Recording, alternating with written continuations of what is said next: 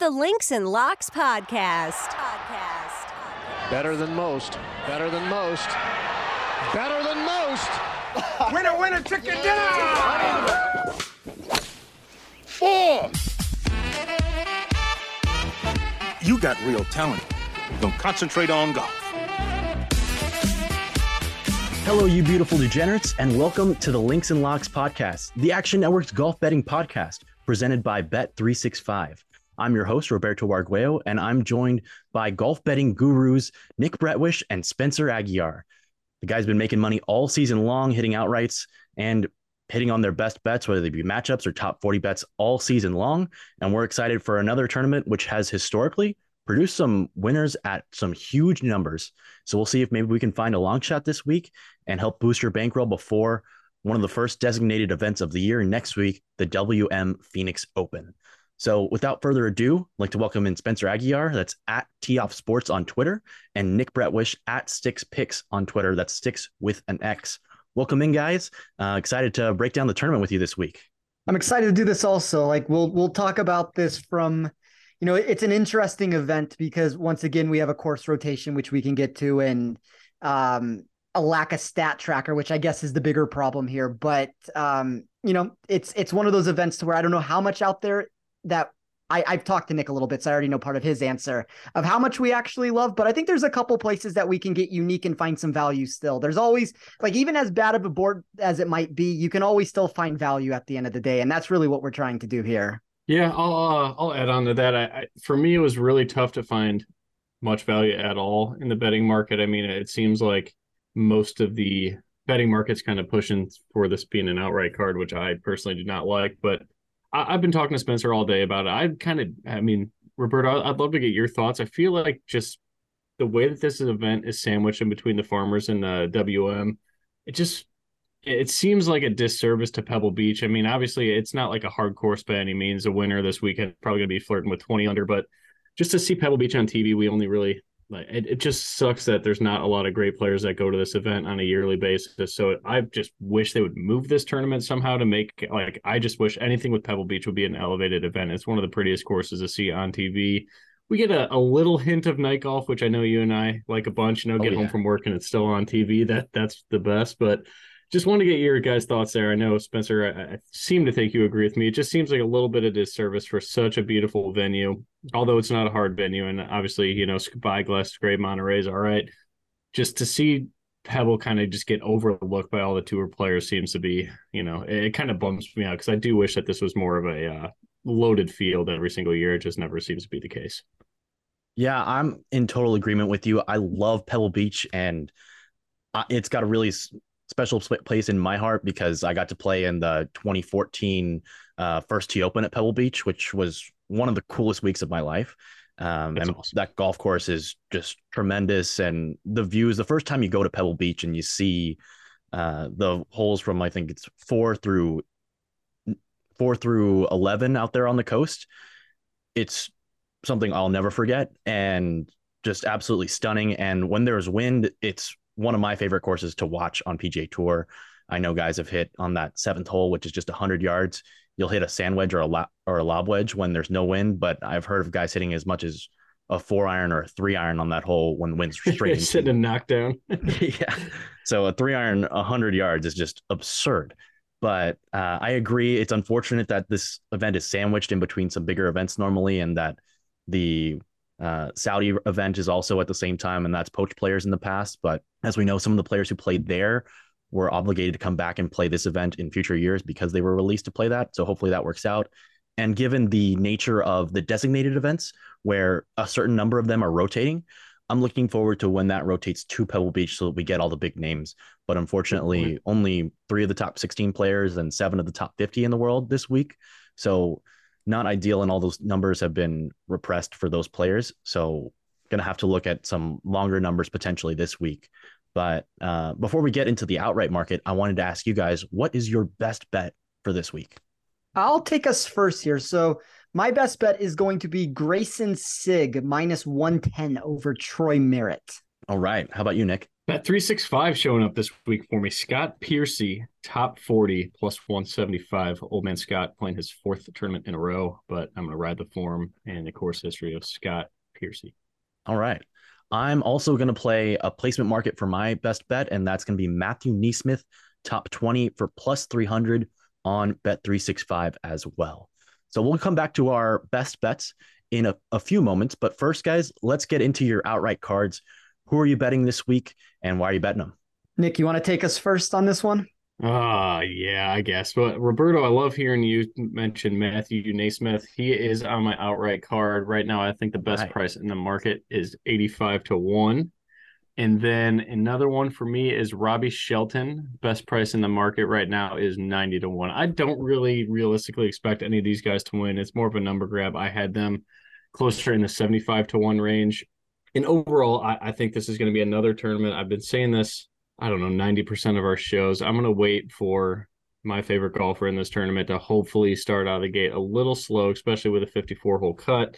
Um, that means a little bit more to me this week than most. I th- I just find it hard to believe anybody's going to beat Matt Fitzpatrick this week. And I hate taking the chalk. That guy's going to be, you know, 10 to 1, 11 to 1, depending on the book out there it's a little bit of a turn off, but I mean, if anybody was on Rahm last week, like you were so much better off waiting for after round one or round two and getting the number there. I guess after yeah, round two too. But yeah, it's uh it's tough for me. So I'm just throwing the darts at NeSmith and Shelton, who really seem to to check the boxes that my model was looking for this week in terms of upside for their pricing. And what specific aspects of their game do you think makes them undervalued? I was very high on um, obviously putting is going to be important this week. I don't think a lot of people talk about that. Shelton has struggled in putting, but it seems to be getting better a, a, little bit. My model seems to think that he's underproducing what his baseline should be and the iron play from 100 to 150 yards, depending on their length off the tee. Shelton, so I guess a little, you know, shorter of a hitter. So the 150 mark is more for him, and that 100, 125 for guys like NeSmith, It just seems like they kind of check every single box, can make putts, scramble around the green. It's going to be important this week too. Have higher that the highest weight this season that I've given to that. But no one really ever seems to talk about putting. I say the same thing every show. Like if you want to win a tournament, you need to make putts. But especially here, if the weather stays calm and the predicted score is going to be, you know, 18 under, 19 under, potentially 20 under, you're going to have to get hot with the putter. And I think those guys can do it for the price that they're at. Obviously, if they were great putters and great iron players, they'd be 40 to 1 or shorter. That's just not the case here. But um, everything that I just said though describes Matthew Fitzpatrick every single mm-hmm. week. So that's where that, that's going to be my guy this week is uh is Fitzy. I just hope he can you know par a couple holes, maybe lose a stroke on a par five to the field, and maybe the number gets closer to fifteen to eighteen to one live, and I'll move on that. It makes a lot of sense. Fitzpatrick, you could argue, is the player with the least amount of holes in this field. I think that's the case, and he obviously is the reigning U.S. Open champion, and the U.S. Open came to Pebble Beach and rotates throughout there around every seven years. So it makes sense that he would be a strong player on this course. And I'm excited to see how he does this week because we haven't really seen a ton of him in action recently. And going into some of the designated events, he's someone whose price could be worth monitoring going forward um, because his game plays everywhere. Um, Spencer, what are you eyeing in the outright market this week? Yeah, so you kind of alluded to this a second ago, but this event has yielded a mixture of winners over the last 10 years. It's always been a stop where bettors want to go deep down the board because we have seen random names pop up on numerous occasions. But the one thing I will say from a negative perspective towards that would be Matthew Fitzpatrick, Viktor Hovland, Jordan Spieth, Seamus Power, and Maverick McNealy are carrying about 30% of the win potential on my sheet for this tournament. That total makes me mostly want to avoid this board altogether since shops have priced out our ability to back those five names from a pre tournament perspective. When that's the case, I typically advise trying to get involved during the event once everything begins kind of just the same answer that Nick gave. And I'm not going to reinvent the wheel here. If you were to tell me that there's one player who's going to win this event, I'm also going to go with Matthew Fitzpatrick. Like in an ideal world, I'm hoping that we can find a number that creeps, you know, 18 to 1, 20 to 1. Maybe he gets off to a slow start. Like that's how I'm going to be approaching this for the most part from this event. But I did decide to go with four long shots down the board. Two are probably more reasonable than the others. I'll let everyone out there guess who I'm talking about for each category since you would never hear me say one of these players isn't a good bet to win a tournament. But I started with Scott Stallings at 60 to 1 on Bet365. The recent form is worse than the long term running data, but you can sometimes get inflated prices when markets overlook the broader extent of a player's profile. Stalling ranks inside the top 40 of my model for weighted tee to green, strokes gain total on POA, weighted scoring, and weighted proximity. And while I had to run things from an upside perspective to make this number work, I did have about 10 points of value at that 60 to 1 price compared to the 50 to 1 number that my model believed to be accurate. I took Brendan Todd at 80 to 1 look, I don't know if he can win this event, but Todd has some of the better win equity increases I could find on my sheet. I was sold on trying to bet this because of his third place mark for weighted tee to green, a tally that placed him 64 spots higher than his baseline projection at a random course. That's as big of an increase as you will find when the way with the way I ran this for the weighted totals to mimic this track on hand. I took Mark Hubbard 210 to 1. Hubbard's probably a better first round leader bet than anything. I don't really know if we exactly know where he's at with his game right now with the surgery that he had on his foot and all the other factors that seem to be going on every single week. But I'll take the shot on a golfer that ranked 10th in my model for both weighted tee to green and weighted scoring at a price over 200 to 1. And then it won't come as a surprise to many that I grabbed Webb Simpson at 100 yes. to 1. Look, bets like Webb are nothing more than hoping we get him to turn back time before these prices get slashed in half. But I don't see the harm in betting on a golfer that my model continues to love from an upside perspective, especially at this going rate. The floor is extremely low. There's no doubt about that. I'm not going to make an argument that it's not, but there isn't a direct corollary between that volatility and not placing an outright bet. In fact, it makes it more conducive for us to want to take that boomer bust approach in the outright market. It's kind of like, you know, Roberto, you and I have talked about this a lot recently, but if you don't have each way present, if you're going to come miss the cut, I mean, that's essentially equivalent to coming in second. So I think there's other ways to play Webb. You could make an argument that a top five or a top 10. I think when we go more in the other direction of top 40s or head to heads, I would avoid that route with it. But, you know, Nick, you can correct me if I'm wrong. I believe you once said Webb had the best win equity of anyone on tour.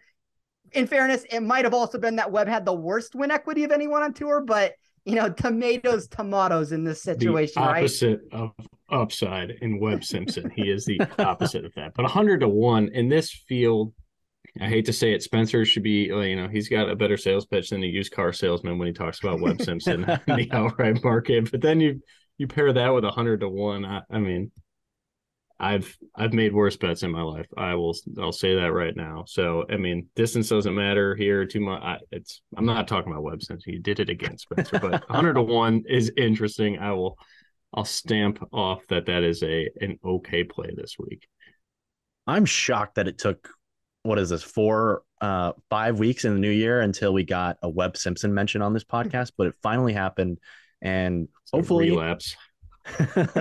and hopefully he pulls through. I, I think he and Brendan Todd are similar in that they're guys who have to be plotters because they don't hit it very long and they have some upside because of their winning equity in the past and their experience and also how and also just the field's lack of star power this week outside of the top three. So if those three don't perform anywhere near their peak, if he has one great week, we know he's someone who has proven that he's a winner.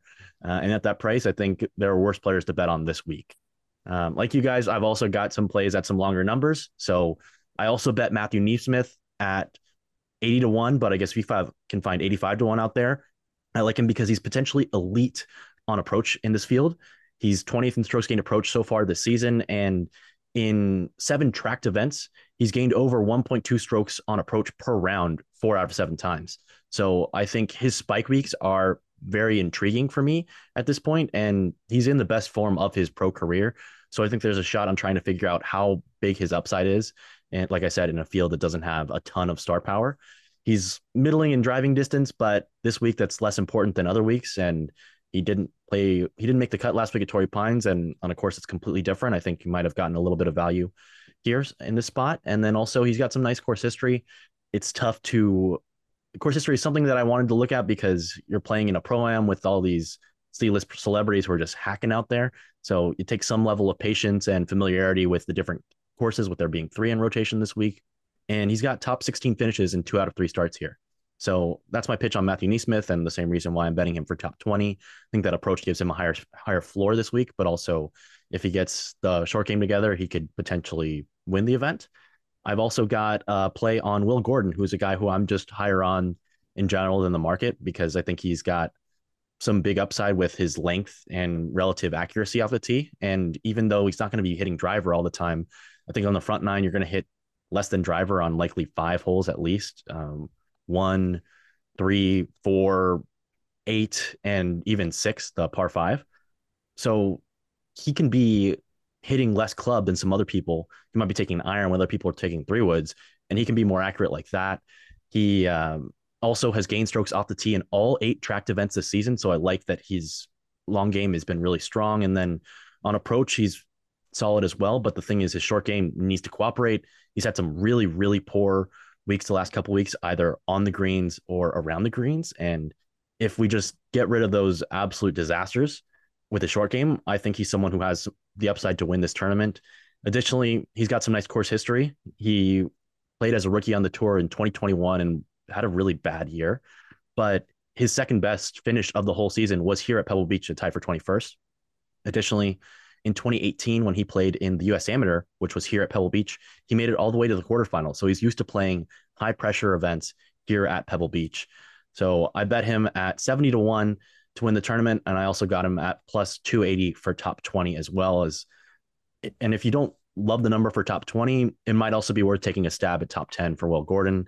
Like Spencer, I also bet Mark Hubbard for similar reasons. Uh, the driving distance issues are negated here. He's decent on approach and he can have spike putting weeks. I don't disagree at all with the prognostication that he might be a better first round leader bet than player to win the whole tournament. But at 210 to 1, I think it's worth a sprinkle. And then additionally, this one you can't bet, unfortunately, but I thought I'd share it anyways. I bet Seamus Power at 28 to 1 at open. I wouldn't bet him lower than 24 to 1. It, he's around 19, 20 to 1 in the market right now. So that's just kind of dead. And I don't like sharing that with the public, but I did bet that. So if you want to find another way to back him, I think he's someone with value. He had the 36 hole lead here last year by five strokes ahead of second place. But since then, he's moved into the top 30 in the official World Golf rankings.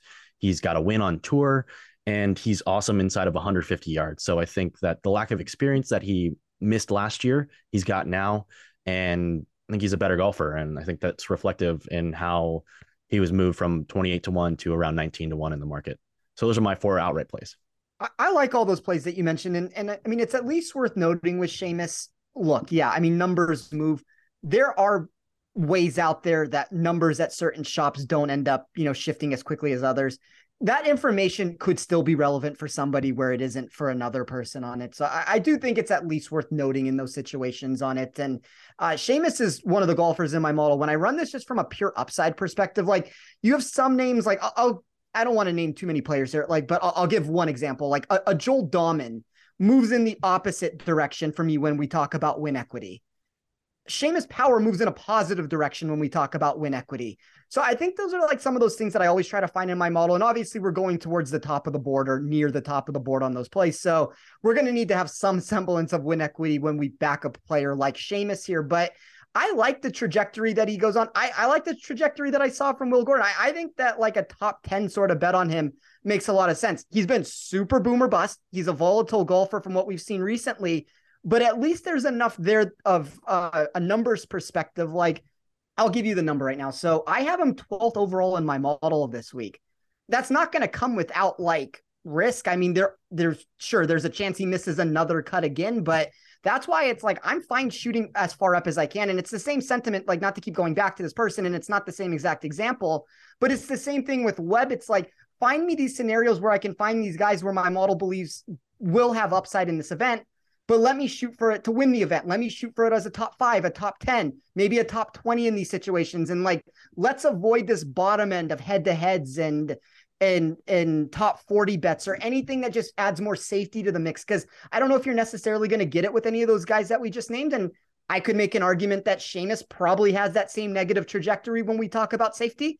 But when we're talking about winning a tournament, that's more of the kind of golfer I want because you only have one name that can win. You got to shoot for the moon on it when you have these opportunities. And uh, I unfortunately myself missed that Seamus number when it opened. If I would have seen that out in a space, that might have been one of the wagers that I would have gone to. And um, kind of going back to what Nick just commented on, you know, 10 minutes ago here. Now it's put me in this spot to where it's much more likely I'm going to try to find a Matthew Fitzpatrick ticket than anything. But the same sentiment goes for Seamus. Like if that number can balloon out high enough in some spot, I would consider that. I mean, there, there's nothing to say that we couldn't find a Fitzpatrick and a Seamus number with the way that I'm building my card. Like I have four names, two of them that are above 100 to one. There's a lot of ways to maneuver when you bet it from an in tournament perspective and numbers move in like the opposite direction, or you at least anticipate them to if you're going to make the bet. Well, I'm glad that you guys like a lot of my picks. That's reassuring. And um, hopefully we get one of those to cash um, or get into contention for some of those top 10, top 20 plays. And we know with three elite players in the field, somebody else going to have to finish in the top 10. So why not our guys?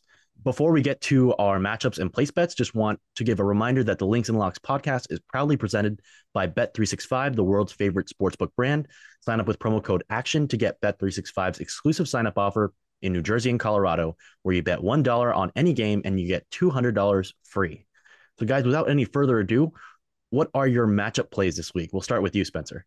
Would you mind if I segued this differently into a bet 365 thing? As I have a, sure. a couple placement bets that I'd like to talk about. And okay. full credit to Bet 365 for being one of the only books to provide top 40 wagers weekly. You know, it's funny. It's become the wild west of shops refusing to either take action or massively shifting lines the single, uh, the second a single dollar touches a play. I know Nick has a play for a, a, a top 40 here that I'll let him talk about in a little bit. I decided to take a different route this week and back three finishing position bets on Bet365 that I thought had a little value. The first would be Brendan Todd to finish 53rd or better at minus 120. For the record, all of these are minus 120. That's one of the Bet365 st- staples there. But Todd was the biggest climber in my model when adjusting the T to green stats. Um, he was also ranked second in expected par four scoring behind only Matt Kuchar. Those holes will be more about surviving since you have issues that come into play on a few of the stops. But when we talk about safety over anything else, the ability to scramble and save your score will go a really long way. So I thought that 53rd or better price at minus 120 was a really, um, like, I mean, if look, I mean, it goes in like a negative stance if I'm trying to run this completely for safety, but I had this more out in like the minus 150, minus 160 range for what I had proper. So I really like that bet. I took Greyson Sigg at 59th or better. Um, we will get to my head to head wager in a second of Sigg over Merritt. I do think that if there's any reason why you didn't want to oppose Merritt or, you know, maybe you wanted just to get more action down here, I don't mind necessarily betting this for like 1.2 units to win one unit. Uh, I ended up betting all of these for 0.60 to win five. But I think Greyson Sigg at 59th or better. I, I mean, my model at least believes he is one of the better safety ratings that I have. Like he jumps in the top 10 when I run this from a safety perspective. And it's kind of the perfect market that and a head to head to back that. And then I will go in the opposite direction of the first two and say Ryan Palmer lands at 53rd or worse for the week. And the reason for that is the statistical profile was middling compared to the field, and the overall appeal and of uh, safety took a massive shift in the wrong direction when I ran my numbers for a steadier outlook.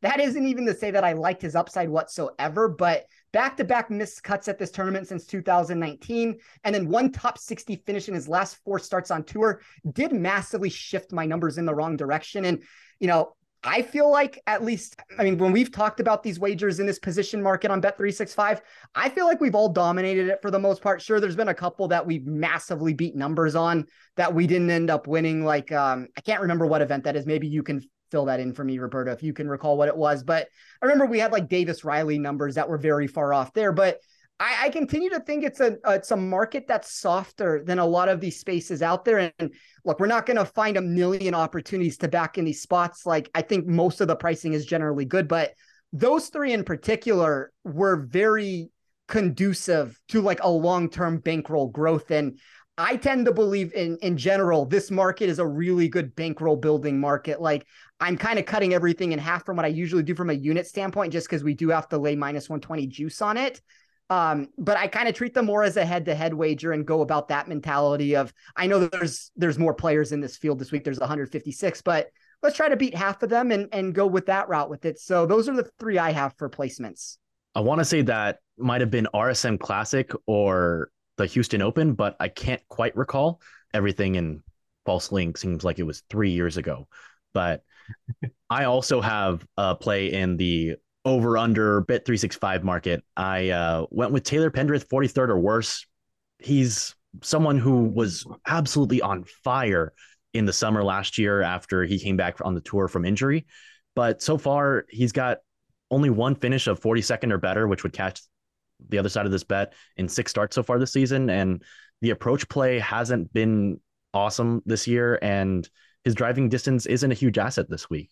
So he's also got some mid league course history. He's got a tie for 49th and a cut in two starts at this event. So I'm fading Taylor Pendrith. This is a, a market where I fade players and I've had a lot of success recently. I don't feel as strongly about this one as I have about some other ones. So I'm betting 0.48 units to win 0.4. But I wanted to have someone to fade this week, and I thought there was an edge on Pendrith. But if you want to fade, if you want to actually bat Pen, back Pendrith, he's someone whom I think betting on his upside is a better idea than trying to bet him 42nd or better. Uh, Nick, which top 40 bets do you have this week? Just the one. It's uh it's the Right. bet of the week for me, Scott Piercy at plus 175 on bet 365. I look at it this way, like the public absolutely loves Troy Merritt. Spencer wrote a little piece on it at Action Network about Troy Merritt. He's plus 130 to finish top 40 on bet 365. He's in terrible form and has similar course history to Scott Piercy. Piercy you know, historically lights this place up. He missed a cut last year. I think he finished 50th or 51st the year before that the thing about Merritt, he obviously doesn't have the age that Scott Piercy's carrying with him, but Piercy has gained strokes approach and around the green in all three of his last events. He seems to be periodically getting better each week. Gain strokes putting at the Farmers, which is great, but he knows this venue so well. I think if his game's in a better place than it was the last two years, that's a really good number on Scott Piercy. I have it at plus 150 in my model, so only 25 points of value. I usually like to get 30 on a placement bet, but I kind of open the show with the uh, the betting market just does not want to give us top 40s right now. So shout out to Bet365 and the way that they do things with the different placement markets, like you guys talked about in your plays. Um, but the only concern I have for Scott Piercy, interested to hear your guys' thoughts on it. I have no data to support this, but Piercy is going for his fourth tournament in a row at 44 years old. Is that a concern? If if they were young, you know, I wouldn't care. And this is something I have not baked into my numbers when I try to look at stuff like this. Like maybe put a I don't I don't need like there's no data behind it. I don't think that I could find in, you know, the handful of hours I think I've spent over the years trying to see if that actually matters. But 44 years old, a lot of slope at Pebble. Uh Spyglass, I believe too, has a lot of slope. Never played Monterey, never been in that venue, so I can't speak to that. Maybe Monterey's pretty, any of you pretty flat relatively. Yeah, that's what I thought too. So uh, I don't know. I mean, maybe when he's on Pebble walking up the hill at what is that? Six. seven is the uh, six, six Yeah. is the par five that goes way up. You know, maybe up that hill, it'll it'll hurt his old back a little bit. But other than that, I'm not too concerned. There shouldn't be a, like a ton of slope that that hurts him playing four rounds in a row. But and it's not like he's carrying anything. It's you know, shout out to his caddy for four weeks in a row with Scott Piercy. But I'm assuming his caddy's old. I don't know his caddy. I should know that. But yeah, uh, rant over. Does it matter? So Nick, what I'll say is that so the first one of those four events was Sony Open in Hawaii. He was cut there, so we got an early start on the next week. Then the next two Very events, true. Fresh legs. American Express and Farmers, both in Southern California, not a lot of travel involved there, and then just going up to Pebble. So the travel situation, not terrible. The only long one was from Hawaii back to the mainland, but I don't think that's terrible. I mean, if you've seen on Twitter, there are some cool videos showing how far away all the tournaments are for the LPGA tour, going back and forth, spanning all around the globe, and then also with Live Golf, which are pretty insane. But thankfully for the PGA Tour, the travel, at least during this part of the tour, is not extreme. So I'd say it's not terrible. And you know, because he's playing so often that the form, at least like the approach play when he's gained strokes and approach on all three of these tournaments and around the green as well, hopefully that stays in form as well. Top five in ball striking last week. Scott Piercy. Yeah, I I think it's course dependent and player dependent too at the end of the day. And and putting all these courses in California can only help. And it's kind of like, yeah, sure, he's playing a lot of golf and he's getting up there in age, but all the recent metrics are trending in the right direction. If we saw something going in the opposite way and we thought there was a reason of age maybe playing a factor or too much golf or whatever the reason would be behind it, however you want to state it, that would be more of a reason to try to fade it. But like if we look at his last 24 rounds, he's 20th in this field tee to green. He's 25th on approach. He's first around the green. Everything is going in the right way that of how you would want it to be if you were going to place a top 40 bet on him. And then all you have to do is look at the course history that he's provided. Like, yeah, he missed the cut last year and had a 50th in 2021, but three consecutive top 20s before that. I, I think all the pieces are working perfectly for him in this event. And we talked about a little bit of, of different golfers that have been named so far. Look, I'll get into it more when I talk about head to head wagers. Course history, there's a positive to it and there's a negative to it. The negative of course history is a lot of times people look at it and they immediately want to back that golfer. So you get these enhanced prices and these things that flare up in a direction that aren't actually conducive to long term success. But then you take the opposite of this and you look at a golfer like Scott Piercy. He has the form that looks fine. The the course history is inside the top 15 of my model with the way that I run all my data with it. So look, like he's not getting that same steam that a guy like Troy Merritt's getting. And I would make an argument that, and by the way, you can find this matchup out there in the space. I didn't go with it. I ended up going with the Greyson Sigg route, but you can look at Scott Piercy versus Troy Merritt. And if you Give notice that. where that number is moving, it is moving in Scott Piercy's direction. And Nick kind of talked about it a second ago. There's a what, 45 point difference in uh, top 40 number there? Yes, sir. On the dot. And and Piercy's a favorite in their head-to-head matchup, so I think that tells you everything you need to know. Oh yeah. One more play. Now that we talk about it, and I'm looking at ball striking from last week, I don't mind Trey Mullinax 46th or better minus 120 on Bet 365. I, I believe he's only played the venue once on the PGA. He was great here last year.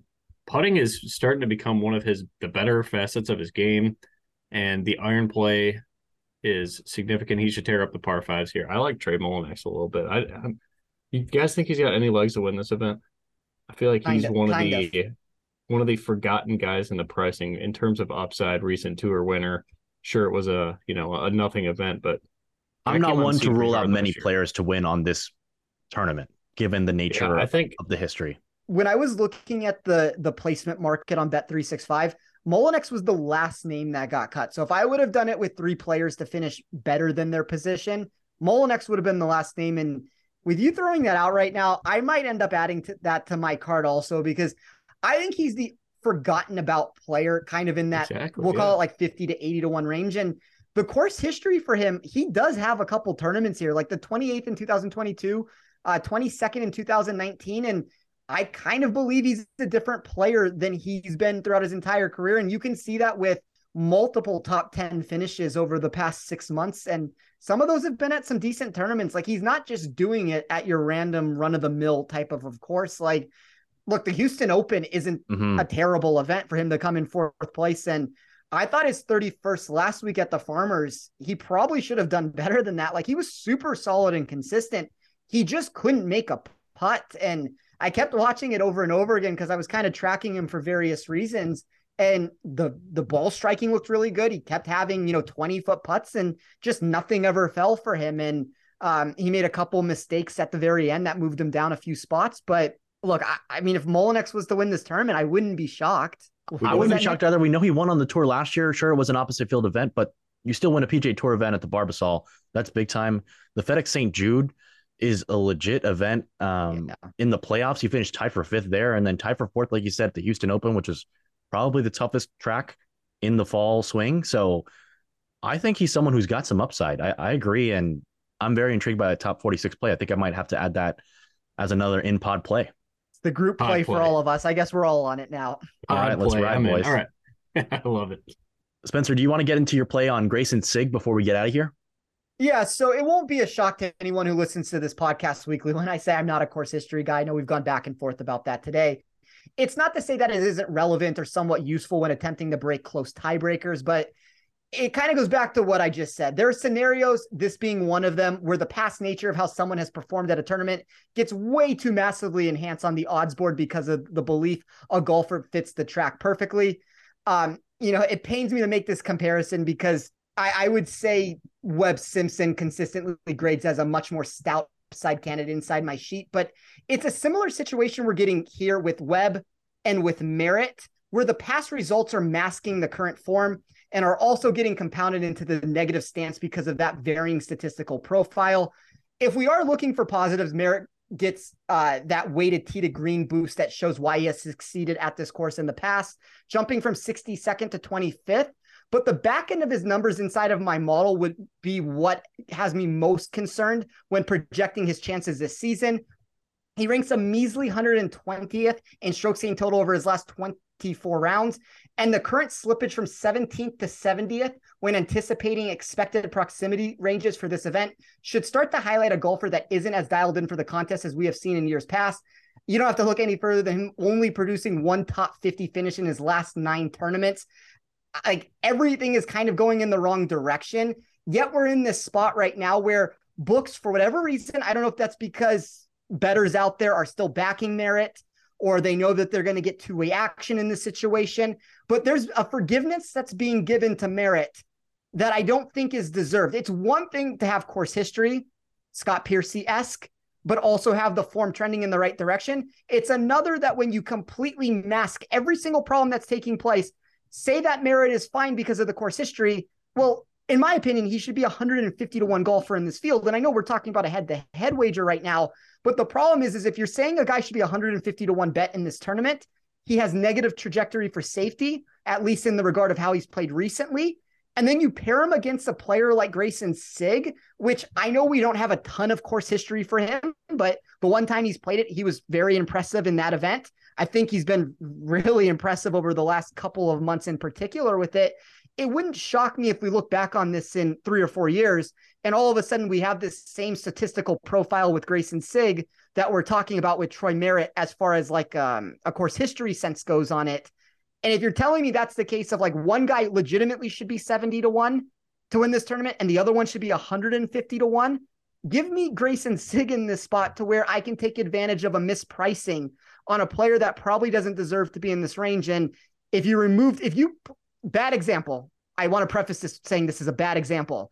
If you move because we're playing on this course, but if you move this anywhere else in the world, I mean, I mean, like legitimately any other tournament that Merritt didn't present this sort of a course history standpoint to it, I think this price balloons out. Like I think we get into the minus 170, minus 180, minus 190 range. So how much are we really crediting this course history for Merritt when the form sucks? Like you could make the argument that maybe it should be minus 140, minus 135, minus 130, like somewhere in that range. But even with all those numbers, we're still talking about a 20 plus point difference. I think that's a really smart way of going about it, figuring out how much is the course history really moving them up the board. And then if the edge is significant enough, fading him, it's going to be tough.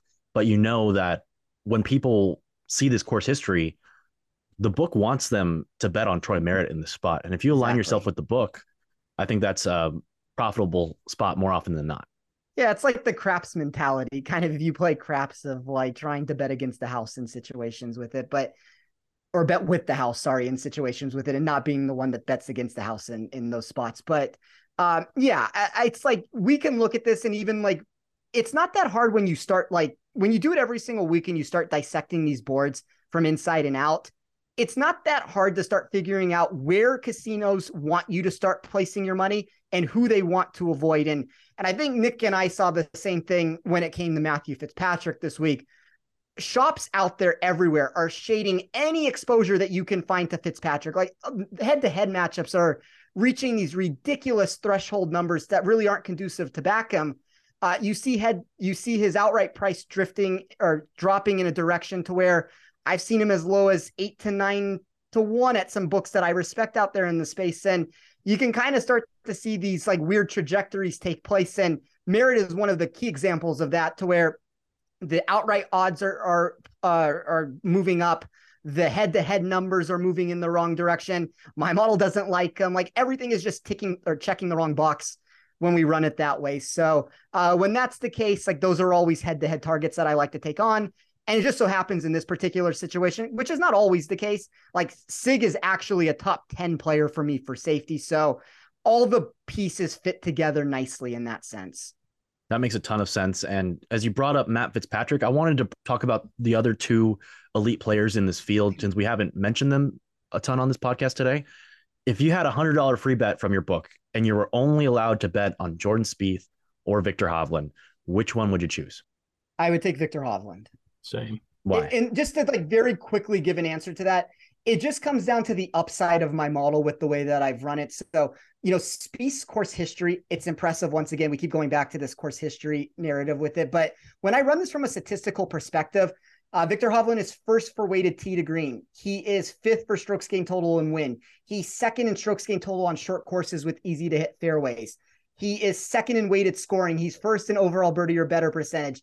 Uh, he's third in weighted proximity. Those are really high end metrics. I don't know if that's what he's going to provide for us here, and I don't know if he's going to win this event, but I, I kind of tend to believe that the two most likely winners of this tournament, in the order that I'm going to give them, would be Matthew Fitzpatrick and then Viktor Hovland. And um, there's more win equity in those two names than I don't want to say the general public believes because like pricing is still not conducive to bet them where they are right now but it also makes them savvy candidates to try to consider as the event begins. Like I, I, mentioned Seamus and Fitzpatrick as being two. Hovland would be the third that I'm trying to just figure out where numbers move throughout Thursday or after Thursday. I agree. I think his elite iron play is what separates him and some of the Spieth putting inside of 10 feet gives me some cause for concern. But given the nature of Jordan Spieth's game where playing on the small greens at Pebble, where he is a short game wizard and he can get some if he gets the putter rolling from 15 plus feet on, he could just go bananas like he did last year uh, after he nearly died during this event, falling into the yeah. um, off the cliff on the eighth hole. So hopefully nobody gets that close again this year. But I'm going to be very, very intrigued to watch Jordan Spieth on the feature groups this week, um, and hopefully we get Hovland and Fitzpatrick in there as well. And that's not a shot, by the way, at Spieth. Like when, when I ran this in my model, number one Fitzpatrick, number two Hovland, number three Spieth. I mean, we're, we're very minor differences between all these players. I just think like from an actual uh, winning standpoint, like who's most likely to win this event, Spieth kind of falls back behind the other two. Uh, I was not allowed to bet last week as I was on PGA Tour Live's coverage of the Farmers Insurance Open. Uh, did get to call a hole in one. Shout out to Kyle Westmoreland for the hole in one on 16 at Torrey. That was the first hole in one on that hole since I believe 1984. So pretty rare, pretty crazy that he got it past the hole and spun it back into the hole off one bounce. It was awesome. Spencer, how was your week last week in San Diego? It was an okay tournament. It, it continues to be the in tournament wagers that prevent better outcomes from a unit standpoint. I did hit top 40 bets. Um, I mean, the most notable one would be the full hit that I got on Jhonattan Vegas at plus 270 for that top 40. Dean Burmester suffered a dead heat to reduce some of his winnings at plus 200, uh, but still a reasonable profit there. And then I ended up betting Rickie Fowler 54th or better on Bet 365. That ended up being a relatively easy winner at the end of the day, also. But uh, I mean, it's kind of been one of those spots where the pre tournament head to heads are really good. The placement bets seem to be good. And for whatever reason, my bread and butter of these in tournament bets just continuously I feel like they're suffering bad luck to it. Like almost every bad break that can take place seems to be occurring in a lot of these spots with it. But it's kind of the ebbs and flows of gambling. I think, like, in order to hit 60% winners over a four year perspective, like I did on them, you kind of have to run on the positive side of EV. And for whatever reason, I'm on the negative side of it right now. But I don't have any reason to believe that, like, it's not going to turn around uh, the most important thing, and this is a really good point out there just for anybody that's listening. If you find yourself in a rut, first of all, realize that this is going to happen to everybody. Uh, but the more important thing that you're trying to find when you do that is see if you're beating closing lines or if you're if they're going the other direction. Because if you're consistently on the wrong end of the movement, movement isn't the be all end all, but it's also important enough to know that for whatever reason you're backing the wrong side of a wager, at least in the perception of where the number is moving. Like you don't want to get on the wrong end of steam there. So uh, if you're consistently beating numbers, I would be optimistic and just keep staying the course. If for some reason you're not beating numbers and it's going in the opposite direction, you might need to redraw and rebuild how you're doing your model with it. But those are important things to at least keep in mind because uh, at the end of the day, closing line value is something that matters. It will increase your ROI at the end of the year if you're beating points by like those top 40s that I mentioned. Like I beat them. I had a Martin Laird one also that lost, but I beat them by like 100 points last week from where they closed. Like that alone means that like things should be moving in the right direction. Mm. I happened to hit two of the three of them. Uh, but there's a big difference from like backing it at plus 250 versus backing it at plus 130 specifically when you end up suffering dead heat rules that even cuts it in half more so it's like every little dollar and every single edge that you can find uh it compounds on itself throughout the year and like the more positive spots that you can put yourself in the more likely you are to be able to build a bankroll throughout a season I think that was well stated. And something else to consider is that this is the final multi-course event of the season on the PGA Tour, all the way going right before football season starts in the fall. And with that, you're going to have data for every tournament going forward. Whereas this week we only have data on two of the four rounds because we don't have it for Monterey Peninsula or Spyglass Hill. So hopefully we can get more on top of it going forward with more markets available because of more data available, and th- which means more bets to potentially have, like you said, more top 40 markets where you can look at uh, from different books and maybe even find some ARB out there as well.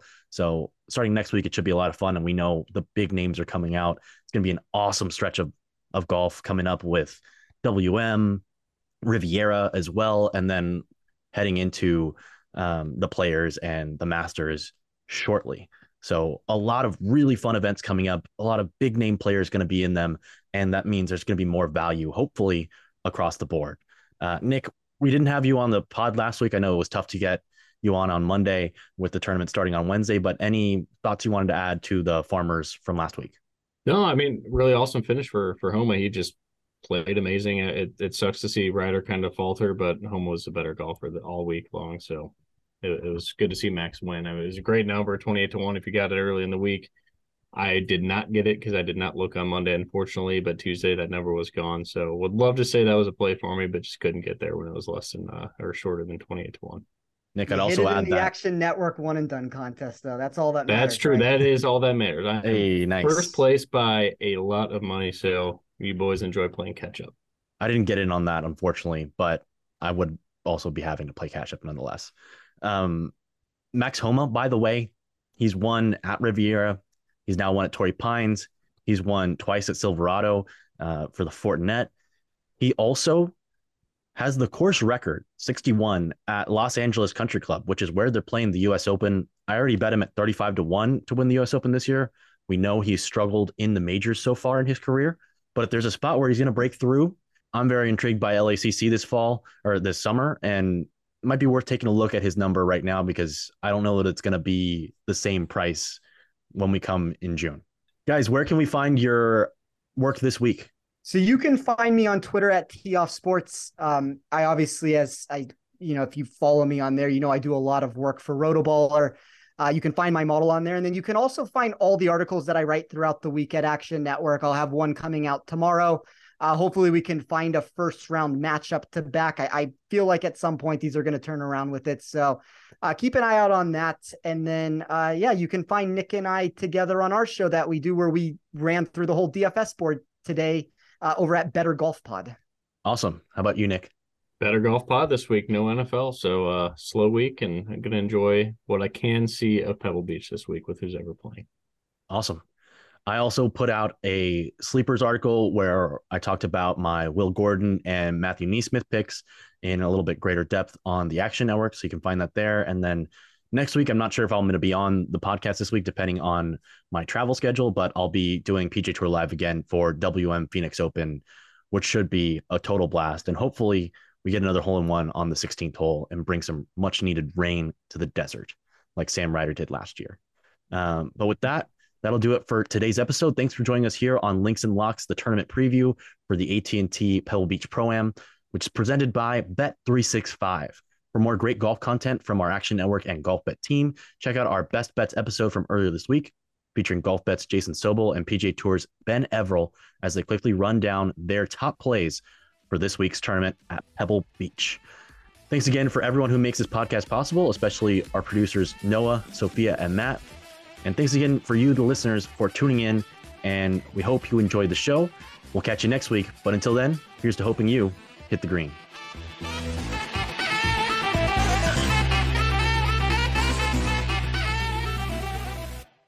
Action Network reminds you please gamble responsibly. If you or someone you care about has a gambling problem, help is available 24 7 at 1 800 Gambler.